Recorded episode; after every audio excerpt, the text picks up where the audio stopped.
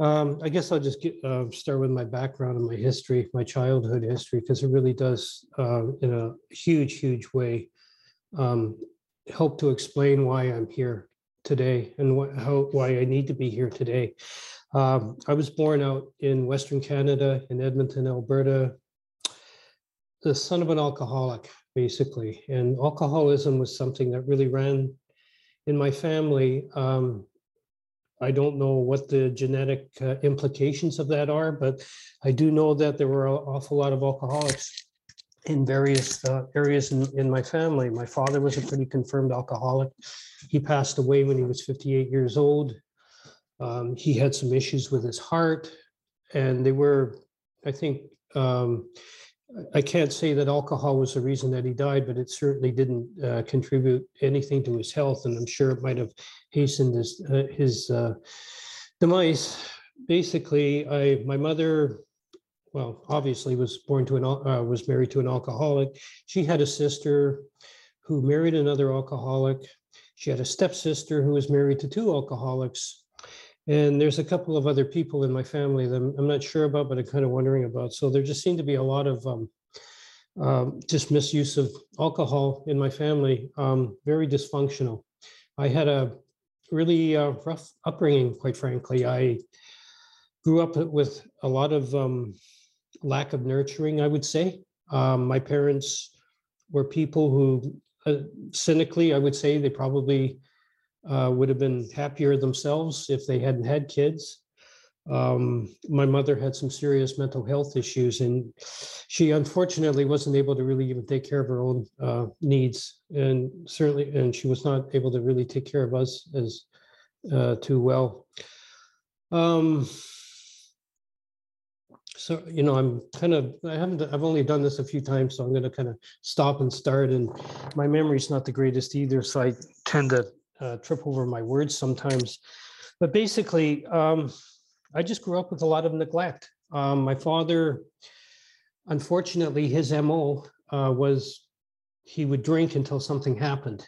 Uh, some, it was normally along the lines of losing a job.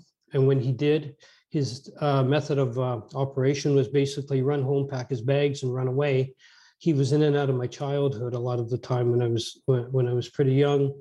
I have memories of abuse that happened when he was away that probably would not have happened if he had been there. And, and some of it was pretty horrific uh, without getting into a lot of the, the details because they are pretty black. You know, I just suffered a lot of ritual abuse when I was around five years old. Um, it had some um, religious underpinnings to it too. And it's, it's stuff that I'm dealing with today. Um, when I was about 11 years old, um, my father was born in Ontario. He moved out west and met my mother out there into Western Canada and raised raised a family out there. Uh, one of the times that he unfortunately got drunk, lost his job, he packed his bags, ran back to Ontario. When I was 11 years old, we basically moved from Edmonton out to Ontario. Um, I would say like almost like immigrants. We packed everything we had uh, in a trunk or any everything we I should say that we were going to take with us into a trunk. We pretty well left everything behind. Uh, we were like um, immigrants immigrating to another country.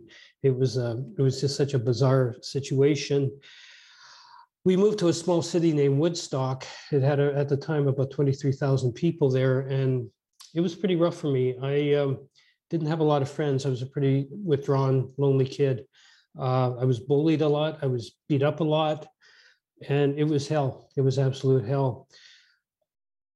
I don't know why, but I never got involved when I was younger in in alcohol. I never got involved in any drugs whatsoever. Um, my drug of choice basically has been alcohol of my life. I've never really had an issue with any other um, substance that I got addicted to, and I stayed. Um, I managed to avoid um, problem drinking until I was 48 years old. I'm 63 right now. But when I was earlier, I, I think part of the reason that I never got into a lot of um, stuff was I did a lot of psychotherapy when I was younger, and I, I dealt with a lot of my early trauma um, through that process. It was very helpful. It was very healing. It was very facilitating. But I, I found that uh, there were just some big blocks of just unresolved trauma that just never got resolved, and it's it's just hard to um, to kind of put on a uh, um, understand why. I think a lot of it might have just been the limitation of the process and the therapy that I did. I did a lot of uh, deep feeling therapy. I did primal therapy.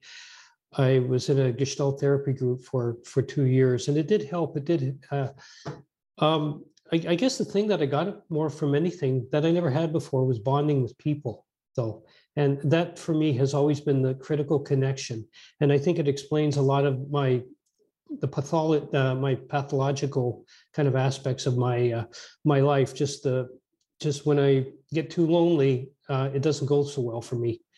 Um, I did therapy for uh, quite a period of time, about 15 years did a lot of good work. Somewhere along the line, though, I disconnected from people. And I think part of it was I spent some time out in, I moved out back out west uh, in 2000. Um, probably just on an emotional level, just wanted to be back to where, you know, I got torn out of when I was when I was 11 years old. Unfortunately, when I was out there, I sp- spent most of the time alone. I didn't know anybody out there, and I believe that that's really where the roots of my drinking kind of uh, took place uh, with the isolation, with the loneliness. I came back six years later to Toronto and sat down there and just kind of settled down here. And I've been here ever since. Um, started drinking around, I would say, around September of 2006. And it was something, again, that, you know, it was something that I never really had any desire to do to any degree. I was always a, a very light social drinker up until that point. But I was working and I just got into a habit of pretty well every weekday, I would just stop off at a bar and have a couple of beers. And that's kind of how it started. It started very innocuously. It just started very innocently, eh, but it became a habit. And I don't know when it passed from habit to alcoholism, but it did. And it just kind of exploded. Uh, it just got to a point where I just drank every day. And I drank every day for about 12 years. And, and again, over time, because of my drinking, I became more and more isolated. I started to withdraw. Um, I used to work. I just, uh, I've, been getting out. I need to go back to work for financial reasons right now. So I kind of got on my resume recently and I was mortified to find out basically I haven't worked since about 2010. I just withdrew from um, people basically and drank every day uh, to deal with my loneliness I drank every day to deal with um, with just boredom more than anything. It was just a comfort for me, and it worked for a long time. Uh, I would go through a routine every day. I was a, you know, you could set your watch to uh, to my routine, even though I wasn't really doing anything else. I would get up in the morning, and the first thing I would do is, if I had any alcohol in the house from the prior night, it would go down the drain, and I would make a decision that I was not going to drink today. And that would last up until about three or four in the afternoon. And like clockwork, something would go off in my mind. I'd be off to the liquor store. I'd be off to one of my local bars that I would drink in, and I would start the cycle all over again. Um, I crunched some numbers just to see how many. Uh, one point, I think I did about six months of, of just looking at my bar bills to see how often I drank every month. And basically, I was drinking every day except for three months um, near the end. Um, it just escalated to a point where near the end, I started to break down emotionally. I was, uh, that's really what I think what the wake up call was for me. Uh, I never got to a point where I don't think my health or my um, life was in any danger. I never got into any catastrophic uh, accidents or any had any calamities, but it just gnawed away at my emotional health, precarious as it was at the time um, I went through a period of time where just literally I started crying every day. I was just out of control emotionally, and I didn't. I knew why, but I didn't know why. I understood it was likely because of my drinking, but it took me a while to just get to the point where I could um, admit that I was an alcoholic. Um, no, a little bit backtrack a little bit. Um, we moved around a lot when I was a child, and we moved from various towns to different towns. My father and I lived in a little city called Orillia for two years, and I finished high school when I was up there. When I was up there, um, I found Alateen, and the interesting thing was he really encouraged me to to go to the uh, to the Alateen group, even though he wasn't really doing a lot for his own drinking. But um, I don't know. There was a part of him that I guess felt that maybe that you know I needed I needed some pure support in my life. Um, and I went. It was a it was a positive experience, but I kind of nudged up against the religiosity that's in the uh, the traditional uh, literature in that program. Their steps are very similar to AA's uh, steps, and uh, that's always been an issue for me. And I think that was a bit of an impediment for me when I tried to when I was getting to a point where I wanted to reach out for help. Um, I'm not sure how. I'm sure it was on the internet, or I'm not sure when it happened. But at some point, I became aware of secular AA. Um, I came into AA. I came into the secular rooms in May 14th, 2018, uh, basically, and I felt at home right away. Um, I never looked back. From the first meeting that I went to, I felt like for the first time I belonged there. Excuse me. Give me a sec, please. Um, my home group, it's beyond belief. Uh, we got three meetings a week. Uh, if uh, I know crosstalk a little bit, Bridget comes to our, to our meetings and I see a few other people here who come to our meetings. They're uh, they're in Toronto. Um, it never um, it's just what I needed. It was a perfect storm, the right thing at the right time. I struggled for about six and a half months. Um, I tried my best to stay sober, but there was always this little voice in my head, and uh, I struggled a lot. And I outpoured, uh, you know, just I felt a lot of just outpouring of grief. Um, I came in almost from the beginning. I really cut back. I went from drinking pretty well every day to drinking significantly less. But I, I was somebody that just, I think I knew right from the get go, I couldn't drink, period. I shouldn't drink, period. I never went through a, a kind of the, uh, the, the, the state of denial that I guess some people struggle with, where you know you tell yourself maybe I can learn to to drink con- in a controlled way or to drink socially. I never had that uh, conflict within myself, and it was tearing me apart. It really um, it, it was just difficult and I remember just uh, I'm so grateful just sitting in some of the meetings that I went through, and some of the uh, the meeting after the meeting was just so important for me. Uh, there's a little coffee shop. We have uh, Tim Hortons in in Canada, uh, which is the local, probably the main local um, uh, um, coffee chain here, and there's one right beside the the building where my home group is in, and I spent a lot of meetings after the meeting in there, and and just drinking and kind of the support and, and just telling people. And many's the time I would sit there and just tell people, a matter of factly, when I leave here tonight, I'm going to go to the liquor, I'm going to go to the uh, liquor store and buy some alcohol and go home and drink it. Nobody tried to stop me. Um, but it was nice just to have that realness and to have that kind of honesty. Um, the one thing that I learned more than anything is I needed to keep coming back to meetings. That was critical for me. I never stopped. And nobody ever made me feel like you know nobody ever guilted me for for drinking. No uh, nobody ever lectured me. I think a few people kind of got a little bit on me on me in a in a supportive way. Um, there's a fine line that i think uh, you kind of walk when you're trying to help somebody but you know they have to make the decision themselves. And and you know i just uh, i'm just really really grateful to the people that were uh, you know kind of my mentors in aa and and taught me uh, just just how to figure this thing out. It took me six and a half months. I did an outpatient at a hospital here, which was helpful. It, it was for addicts. I think I was in it for about six weeks. Um, I built up, I think, uh, 37 days of sobriety, which for me at that point was huge. Um, prior to that, I think I had done 20 days, and those were the longest uh, periods of sobriety I had uh, up until that point. But I went back out a few times.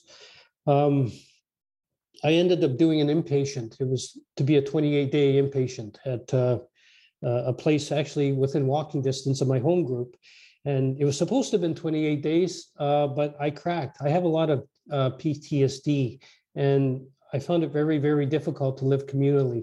Not so much during the daytime, but um, unfortunately, they bunked everybody in in rooms where there were two or three beds in each room, and they gave me a couple of of roommates that I just couldn't deal with and I couldn't handle. And I snapped one night. um, And I just, the, the individual I was sleeping with, uh, he was a street person. His personal hygiene wasn't particularly great. He snored and I just thought, I can't do this. And I grabbed my bag and I just, I just left.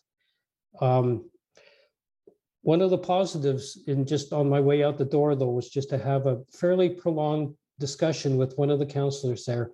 And he was really genuine and he was trying to help me. And he did say a couple of things to me that did stick in my mind, which is, one of them was, um, he never, you know, alcohol, he never really grasped, um, things didn't change for him until he realized alcohol wasn't his problem. His problem was himself. He said that, and the other thing he said, basically said was, it didn't change until I realized I can't pick up a drink, period. And that stayed with me. Uh, in, uh, when I left that place, I struggled still after that. Uh, I took naltrexone, which is an anti um, craving medication in the early days. Actually, I think I was taking it in the, uh, come to think of it, in the, in the inpatient, they did as well. That did help. And I guess, you know, maybe people would think uh, somebody bailing in a, in an inpatient after uh, five days when you're supposed to be there for 28 days would be a failure. But all I can say is I haven't drank since I got out of there, so it worked for me. Um, I haven't drank since then. Um, I, like I said earlier, I've been sober since December 3rd, 2018. Um, uh, I guess, um, I don't know how long I've been going here. I guess about 18 minutes or something. I'll just a little morph a little bit ahead to uh, how things are for me right now.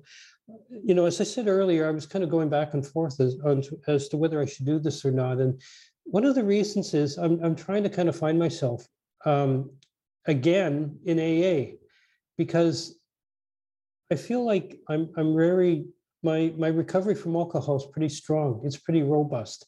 And I think as long as I take care of the basic things, I'm going to be safe.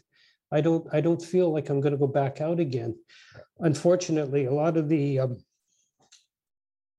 uh, trauma that I uh, have suffered through in my life as a child has come up again a lot. I just about three, four months ago, I think the middle of July, I started working with a therapist again. Uh, I'm working with an incredibly talented person who's also in the program. She's also in, in AA and she's um, she has an addiction background as well as a psychotherapy background. And uh, I feel so lucky that she reached out to me to uh, to offer to help me. And I'm seeing her usually a couple times a week. Um, one thing that has come up a lot, and I haven't, um, is I have a sex addiction in addition to this. And I would say that the sex addiction is a lot more deeply rooted in, in my existence in my life and my history and my trauma than my alcohol addiction was. It's something, the roots of it have basically been there since I've been a small child. And that's what we're working on now. Uh, so I'm, I think about 95 days abstinent from that, uh, which is for me, it's an even bigger mountain to climb uh, in some respects because I think it's a lot more deeply rooted. Uh, and that's what I'm in right now. And I think a lot of it's it's just really interesting how a lot of the things that happened when I was in early recovery from alcoholism, they're starting to play themselves out again in in in my early um, abstinence from the, this issue that I'm in there. Uh, the way my brain is working, my brain circuitry, and just falling into kind of um, mind a mindset where I just I want to express it, I want to act out, but I'm I'm I think I learned a lot when just coming off of alcohol, and I'm not relapsing from that. I haven't, you know, I'm still in early recovery. I'm just over 90 days, but I haven't, uh, re- you know, it's been there right from in my abstinence has been there right from the beginning since I started pretty well working with this person. So um, I'm really grateful for the things that I've learned in in uh, in AA. Um, and this taught me that, and I, that's one of the lessons I think that uh, has been really, really valuable for me was just uh, to learn what I've, I've uh, taken from this. And um, I don't know. Um, I haven't done this in a long time. I think it's been several months since I've um, I've uh, I've done a I've spoken at a meeting Uh, I think I'm just gonna, I'll, I think I'll close it off there. Um, And I thank you, Bridget, for, um, for inviting me to do this. I, like I said, I had some mixed feelings and a fair amount of, of anxiety doing this today, but uh, uh, I'm glad that you asked me. So I'll just uh, wrap it up and it's good to be here.